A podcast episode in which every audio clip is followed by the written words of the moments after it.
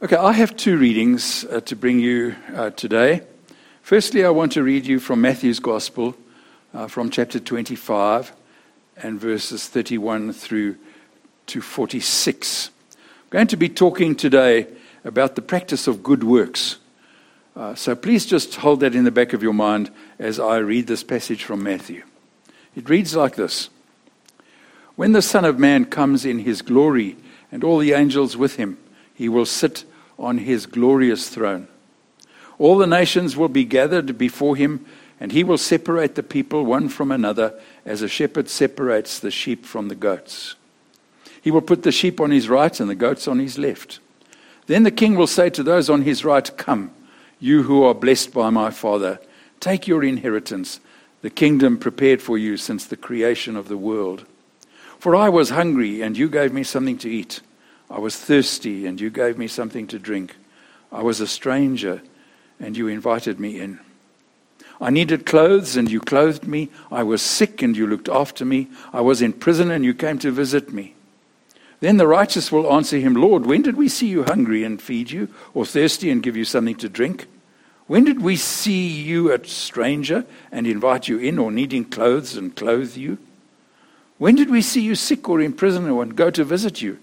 The king will reply, "Truly I tell you, whatever you did for one of the least of these brothers and sisters of mine, you did for me." Then he will say to those on his left, "Depart from me, you who are cursed, into the eternal fire prepared for the devil and his angels. For I was hungry, and you gave me nothing to eat. I was thirsty, and you gave me nothing to drink. I was a stranger, and you did not invite me in. I needed clothes, and you did not clothe me. I was sick and in prison, and you did not look after me." They also will answer, "Lord, when did we see you hungry or thirsty or a stranger or needing clothes or sick or in prison and did not help you?" He will reply, "Truly I tell you, whatever you did not do for one of the least of these, you did not do for me." Then they will go away to eternal punishment, but the righteous to eternal life. Just to there. And then I want to read just a couple of verses from the letter of James in chapter 2. And I want to read just three verses from verse 14 to 16. James chapter 2, verse 14. "What good is it, my brothers and sisters, if someone claims to have faith but has no deeds? Can such faith save them? Suppose a brother or a sister is without clothes and daily food. If one of you says to him, 'Go in peace, keep warm and well fed,' but does nothing about their physical needs, what good is it?" And I just thank God for these passages from Scripture this morning, and I pray that they will, the practicalities of them will find its way into our hearts. So let me talk today about the practice of good works. We're talking about plans. At the start of this new year, Ralph, a couple of weeks ago, dealt with the practice of following. Luke looked at studying the Bible last week. And I want to talk today about the practice of good works. You know, to do good works and to express kindness is sometimes pretty risky, isn't it? I mean, you knock on a lonely person's door can be pretty scary, even if they have a very charming dog with you. It's still scary. And sometimes, maybe often, when we love unconditionally, there is really no response in return. There's no acknowledgement of our acts of kindness. And this is disappointing and in many instances demotivating, isn't it? But friends, that's not why we do it, to get a response. We do it simply because God has called us to pour a little joy and hope and blessing into this sad old world, to sow a little love in this love-starved world, to practice good works in this COVID world wherever or whenever we can. If I were to ask some of you to share your story with us, I'm sure some of you would relate a story that recounts some random act of kindness from another person that has had a profound effect on your life, maybe even life-changing. True? I'm pretty sure it is. There are so many broken, hurting, frightened, grieving people around us now. And you know what? They're our neighbors. They're the people we went to school with. They're the people we work with or worked with every day. They're the people who need to be found and saved and fed and clothed and brought home. The lonely older people living in our complexes all around us. And it's amazing how simple acts of kindness can have a profound effect on someone and can change a life for someone. Just somebody doing a simple act of kindness to them. We had this song in the sermon that Ralph preached a couple of weeks ago. And it's something that speaks about a simple act of kindness. It doesn't say an elaborate act of kindness brought me home. Just a simple act. And I think that this lines up well with Jesus' teaching. When he said, it doesn't take a whole lot, even if you just give a cup of cold water in my name, it's going to make a difference. It's just a simple act of kindness, a simple note of encouragement, a simple walk next door, a simple hand on the head of a child, fiddling with their hair, or saying, have a great day to a cashier before they get the chance to say it to you. I was reading the other day of a man who goes into a Wimpy and one of his fun things is to order a small meal worth about $30. And then he leaves a 200 Rand tip. And when he goes outside the shop, he looks through the window to see the response of the waitress when she picks up the tip. And they jump up and down. And for him, it's an amazing thing just to see their joy. I want to give you a little quiz this morning. I'm going to read some information about two individuals, and I'm sure you can identify them, but hear this. This is the first person. He was born the son of a Lutheran pastor in 1875. He became an acclaimed organist and worldwide authority on Bach by the time he was 30. Later, he earned doctorates in theology and philosophy. In 1905, he enrolled in medical school, so that upon receiving his degree, he would no longer have to, and I quote, merely talk about the religion of love, but put it into practice with his hands. In 1913, he and his wife moved to French Equatorial Africa, now Gabon, to build a treatment center for under-resourced Africans. He stayed there for the rest of his life. He was awarded the Nobel Peace Prize in 1952 and died at the age of 90. In 1965. Who is he? Dr. Albert Schweitzer.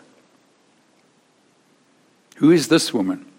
She was born the youngest of three children in the former Yugoslavia in 1910. She joined a youth group, and by age 17, she knew that she wanted her life to be God-guided. She became a high school geography teacher and was promoted to high school principal in 1944. But her career there was ended because she contracted tuberculosis. And in 1948, she started an unofficial school for young children in the slums. And she combined teaching and medical care to nurse them toward health. In 1950, she rented a home with her own money so that people who were dying in the streets could be transported there and to die with dignity. She was one of the earliest pioneers of treating people with AIDS before the disease even had a name. She received the Nobel Peace Prize in 1979, and she died a household name in 1997. Who is she? Of course, Mother Teresa. Will the world ever see two people like this again? Will we ever see a modern-day Albert Schweitzer or Mother Teresa again? I like to think, that we see them at work more often than we think. And you know, the Bible is very clear on this. Listen to Titus 3 verse 8. We must all devote ourselves to doing good. And in Titus 3 verse 1 says, remind the people to be ready to do whatever is good. Be ready throughout your day to do whatever you can do. And then if you look at Titus 3:14, he says, we must learn to devote ourselves to doing what is good in order that we do not live unproductive lives. Paul says, don't squander your one and only life by missing opportunities to do good. Now, I want to suggest that most of us think along the lines of, if I don't do any damage to people, if I avoid hurting them, if I avoid putting them at a disadvantage, that's okay. But you know what, friends? It's not okay. Because if this is true of you and me, then we're simply doing nothing. And God is not happy with that. Dare I say it? God is looking for us to practice good works, to live beyond ourselves, to somehow reach close to the levels of a Mother Teresa or an Albert Schweitzer, or wait for it, a Jesus Christ. Is there a way to live that gets us past self-absorption, to a way of life that improves our world and blesses not only our lives, but enriches the lives of all those around us? Have a listen to Galatians 6, verses 9 and 10. Let us not become weary in doing good, for at the proper time we will reap a harvest if we do not give up. Therefore, as we have opportunity, let us do good to all people, especially to those who belong to the family of believers. And so, yes, there is such a way to live. It's the way Jesus lived. It's the way he called all his followers to live. That's you and me, by the way. To practice good works, to live beyond ourselves. And that includes you and me. And so let me ask and answer a few big questions that underscore the central theme of this whole sermon. First big question is, why? Why should we practice good works? Why should we go out of our way to do this? Why should we be different from the vast majority of those in this world of ours whose main aim is a good time? The answer is simple, because it's God's destiny for all of us to do good. Look at this remarkable verse in Ephesians chapter 2 and verse 10. For we are God's workmanship, created in Christ Jesus to do good works, which God has prepared in advance for us to do.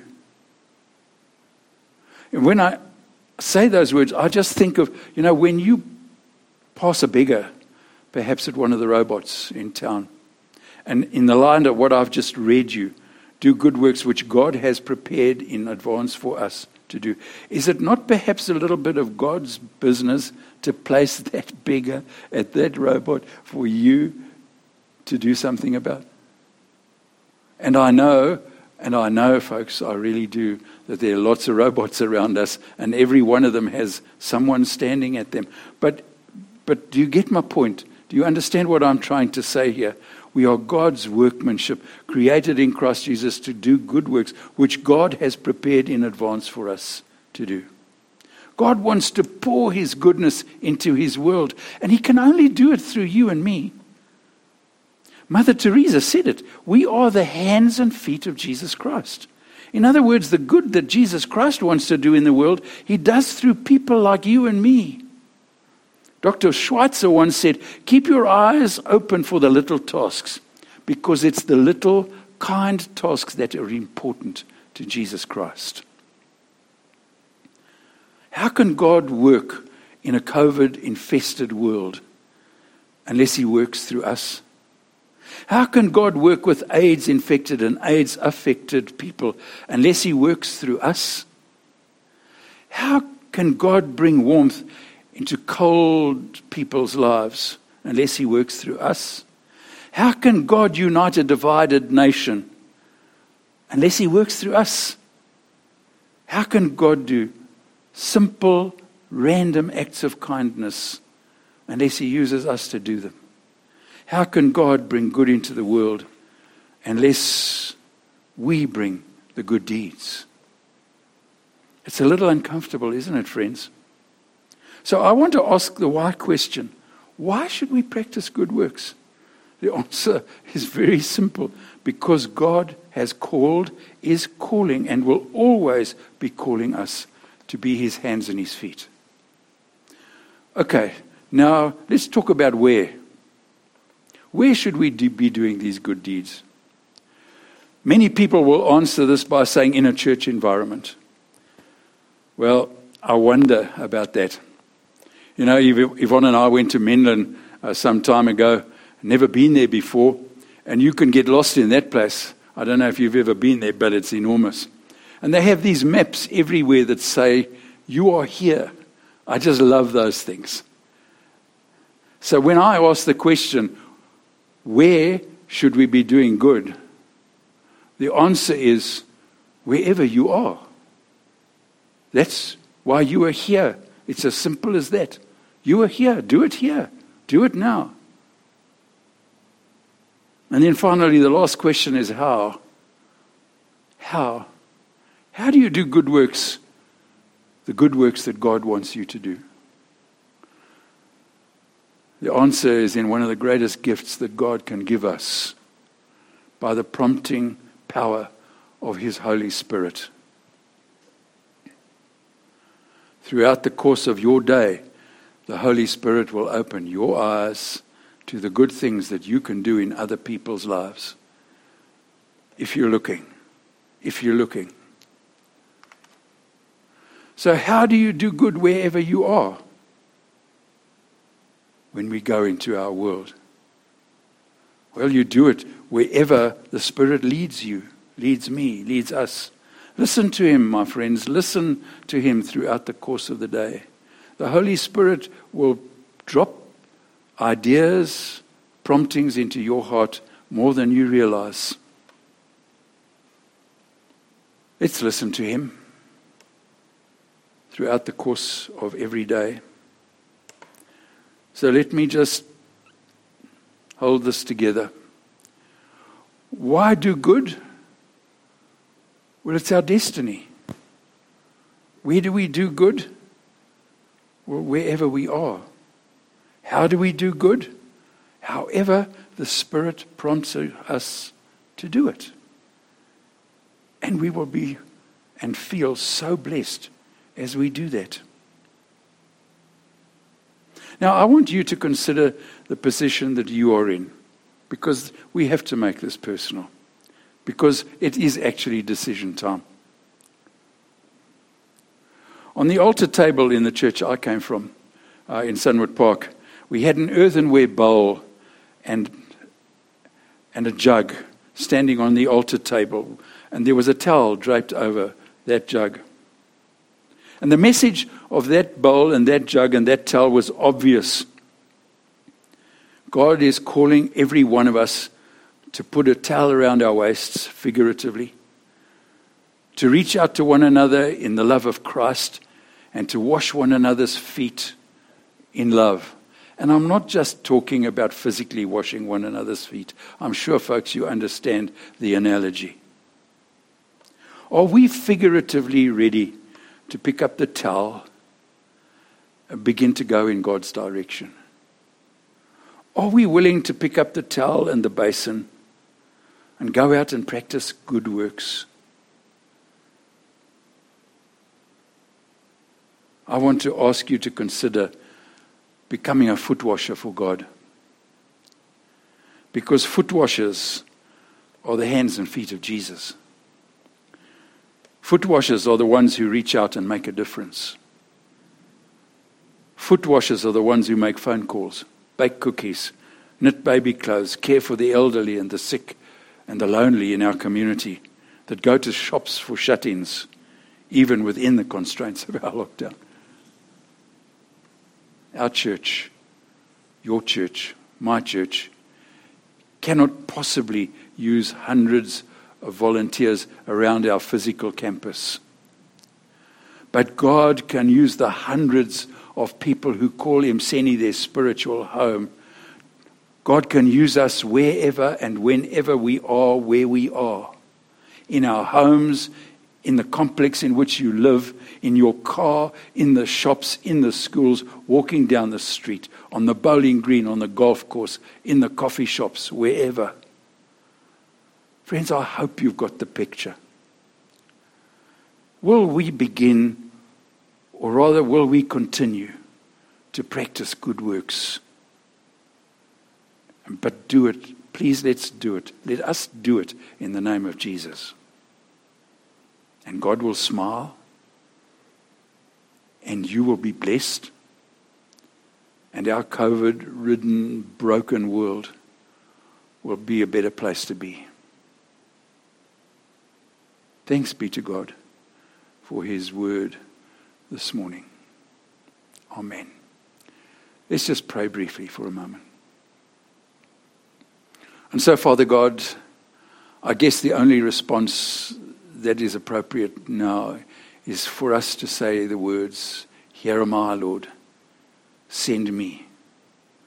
I will go for you. I will take my towel and I will do good wherever, however we do." Please go with us, O God, because this is your business. But we want to invite you just to fill us with a new sense of purpose today.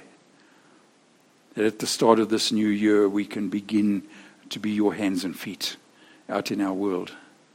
And we can begin to make a difference in the world around us. Hear our prayer, O God, as we pray it in the strong and wonderful name of Jesus. Amen.